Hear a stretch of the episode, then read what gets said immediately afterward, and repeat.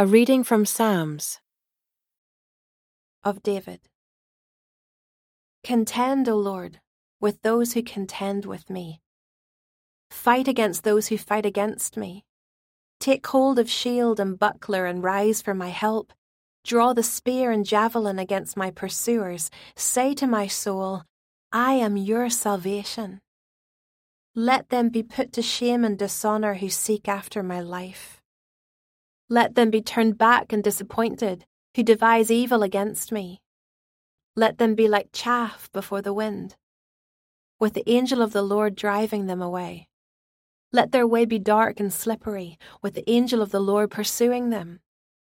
For without cause they hid their net for me. Without cause they dug a pit for my life. Let destruction come upon him when he does not know it.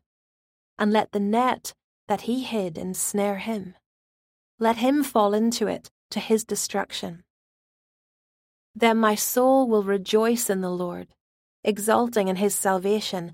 All my bones shall say, O Lord, who is like you, delivering the poor from him who is too strong for him, the poor and needy from him who robs him? Malicious witnesses rise up. They ask me of things that I do not know. They repay me evil for good, my soul is bereft. But I, when they were sick, I wore sackcloth. I afflicted myself with fasting. I prayed with head bowed on my chest.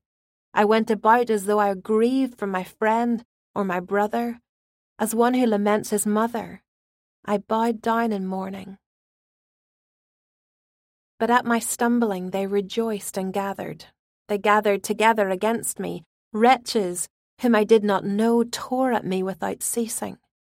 Like profane mockers at a feast, they gnash at me with their teeth. How long, O Lord, will you look on?